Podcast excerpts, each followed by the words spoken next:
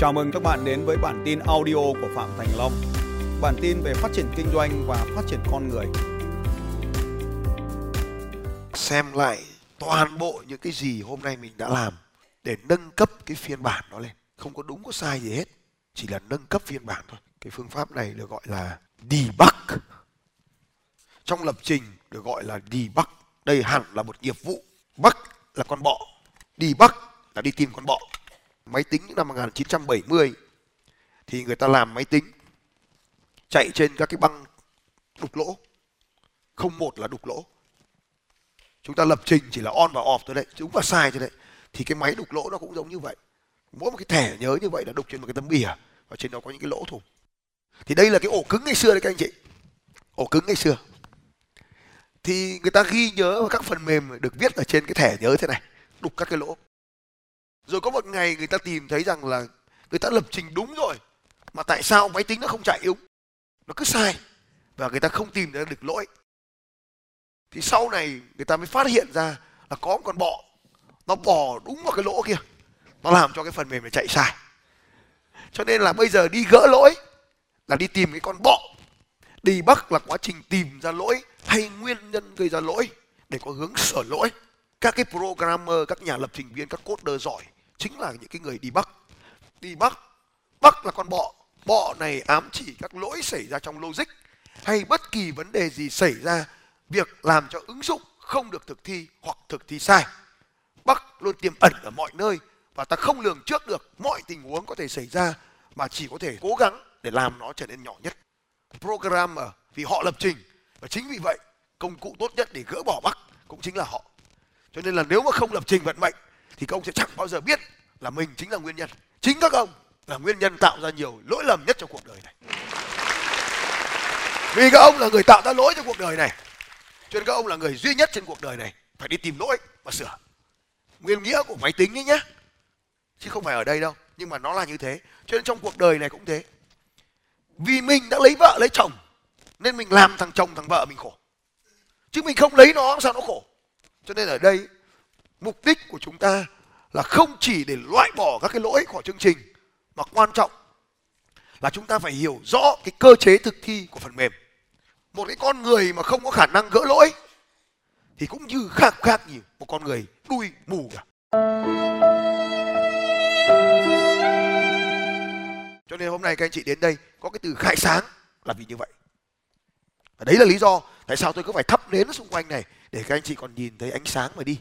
Gỡ lỗi, đi bắc bắt là các con bộ, đi là loại bỏ loại bỏ các con bọ ai là người tạo ra các con bọ chính tôi là người tạo ra con bọ ai là người có nghĩa vụ phải giải phóng các con bọ chính tôi. Và chúng ta đã có được một cái tấm bản đồ này rất là tuyệt vời để giải phóng bọ bọ nó nằm ở dưới nhiều dạng.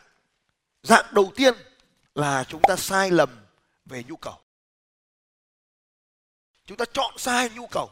Ta thấy là rất là băn khoăn, có người lúc nãy nói là tôi làm được 10 phiên bản rồi, không có vấn đề gì hết. Bởi vì mỗi lần chúng ta tìm thấy một con bọ, thì ta lại nâng cấp cái phiên bản của mình lên. Đấy được gọi là debug. Cái loại thứ hai là chọn sai công cụ. Ta muốn cái đó, mà ta lại chọn cái công cụ đó. Cái trong trái tim của ta ta muốn là hướng về gia đình, mà công cụ ta lại chọn là phương tiện là zalo. Thế là hỏng rồi.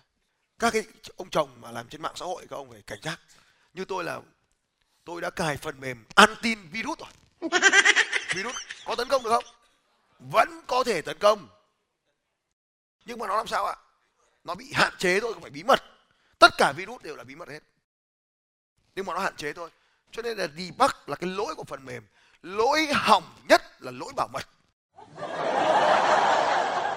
Lỗi bảo mật thì tin tặc mới tấn công được. Cho nên thằng nào tạo ra lỗ hổng bảo mật ai là thằng tạo ra lỗ hổng bảo mật? Ai? Lấy tay chỉ đầu mình nói, tôi là người tạo ra lỗ hổng. Thế ai là người phải đi vá? Tôi. Nếu mà mình ở tầng màu B thì mình vá lỗ hổng kiểu gì? Giải pháp một là gì đấy ạ? Cắt. Nếu mình ở tầng 2 mình sẽ làm gì? Đúng rồi, mình sẽ đi cúng. Mình sẽ gọi thầy phù thủy về nhà, đặt thanh kiếm vào cung đào hoa tầng 3 mà khi gặp một lỗ hổng bảo mật thì mình làm gì? Chửi, đánh quánh ghen. Đúng không nhỉ? Dùng bạo lực. Hay tầng 4 thì gặp lỗ hổng mình làm gì? Chúng ta báo công an làm thế nào để xử lý hình sự nó được? Cái tội này nó được quy định trong bộ luật hình sự có tên gọi là tội sống chung như vợ chồng với người khác, mà định nghĩa theo hướng dẫn của tòa án nhân dân tối cao là sống chung như vợ chồng nhưng mà phải gây hậu quả. Tức là ví dụ như là có con cơ còn sống chung ở nhà nghỉ thì không xử lý được đâu nhá. Thì sống chung trong nhà nghỉ thì phải xử lý hành chính. Đây tôi hướng dẫn các chị ờ, xử lý như vậy. Cái tội này nặng đấy. Việc thứ hai là sau cái, cái án hành chính ấy một việc một là phải gọi xã là phạt 200 nghìn. Ông thấy cái án phạt 200 nghìn không? Bước một là phải phạt được phạt 200 nghìn đã. Bước hai dình thêm phát nữa. Thì sau khi có cái án hành chính 200 nghìn rồi thì thêm một phát nữa là tái phạm nguy hiểm. Đấy thì lúc đấy mới xử lý hình sự được còn bọn nó bây giờ mà không có con là mình không xử lý được. Còn có con là mình xử được ngay nhá. Thì lên đến tầng 5 cái tầng 5 ấy là trao quyền lực cho họ.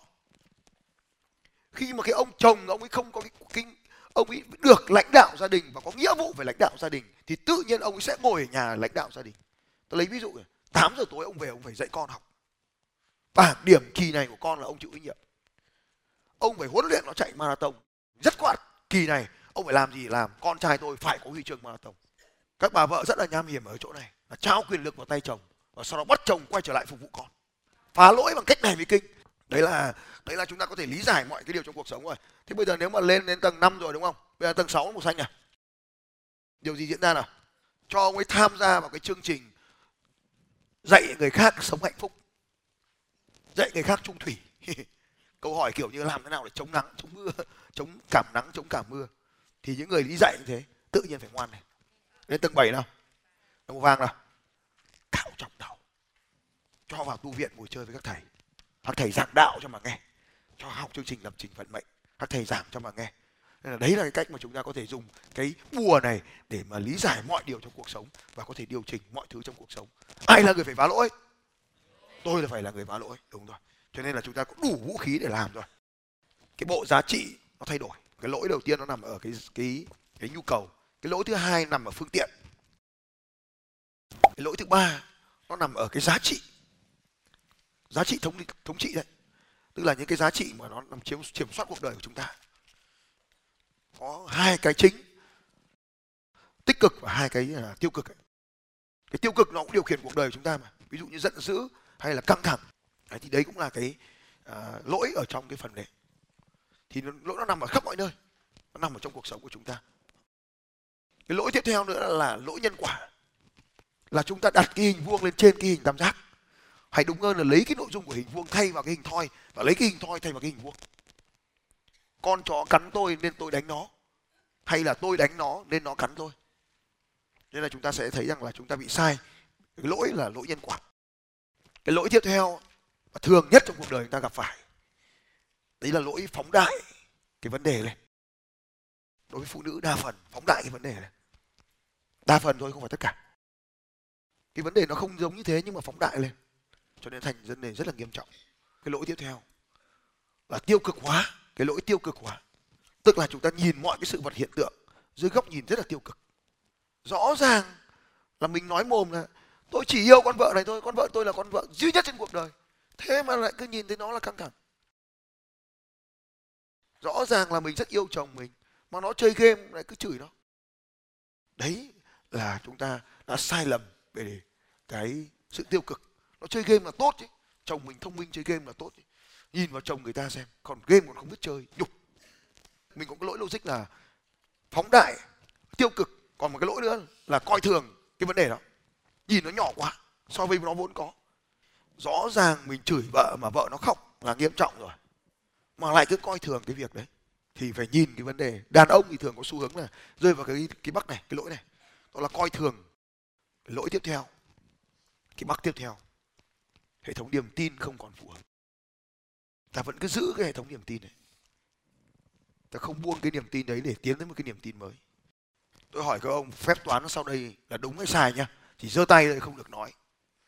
Một cộng một bằng hai, ai thấy đúng thì giơ tay giơ hết tay lên. Một cộng một rất khoát thì bằng hai.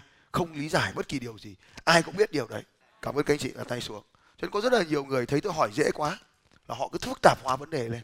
Tất cả đàn ông một cộng một họ giơ tay. Nhưng riêng với phụ nữ, họ còn phải xem đứa bên cạnh nó có giơ tay không. Như vậy là một cộng một bằng mấy? Một cộng một bằng hai. Thì mình đã sai về niềm tin của mình rồi đấy. Thế là mình phải tin tưởng vào cái niềm tin là một cộng một bằng hai. Rất khoát một cộng một bằng hai. Thế bây giờ lại tiếp tục này. Một cộng một bằng một không ai thấy nó sai thì giơ tay lên. Một cộng một bằng một không là vẫn có kết quả đúng.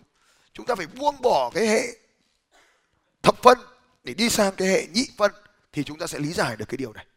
Như vậy là một cộng một bằng hai và một cộng một bằng một không nó đều đúng. Cái người biết một cộng một bằng một không thì đương nhiên sẽ biết một cộng một bằng hai. Nhưng cái người biết một cộng một bằng hai thì không chắc là biết một cộng một bằng một không được không ạ? Thì nó giống như cái tầng nhận thức của chúng ta. Cái người mà ở trên tầng trên thì có thể hiểu được suy nghĩ của người tầng dưới, nhưng người tầng dưới thì rất khoát không hiểu được suy nghĩ của người tầng trên. Thì ở đây nó cũng như vậy. Rõ ràng một cộng một bằng hai, sao nói một cộng một bằng một không? Đấy thì đấy là cho chúng ta khác nhau về hệ quy chiếu. Hệ quy chiếu này được gọi là niềm tin. Tất cả các cơ quan toán này là do niềm tin thôi. Một cộng một bằng hai là niềm tin, một cộng một bằng một không là niềm tin như vậy thì lỗi trong hệ thống niềm tin không còn phù hợp. Cái niềm tin ban đầu thì nó đúng, nhưng sau thì nó cần phải được buông bỏ để tiến tới một cái niềm tin mới. Quá trình ăn unlearn relearn. Learn rì relearn. Buông bỏ kiến thức. Thì như vậy chúng ta có thể thấy rằng là chúng ta có thể mã hóa và giải mã cũng như có thể đi tìm lỗi ở trong cuộc đời của chúng ta. Xin chào các bạn và hẹn gặp lại các bạn vào bản tin audio tiếp theo của Phạm Thành Long vào 6 giờ sáng mai.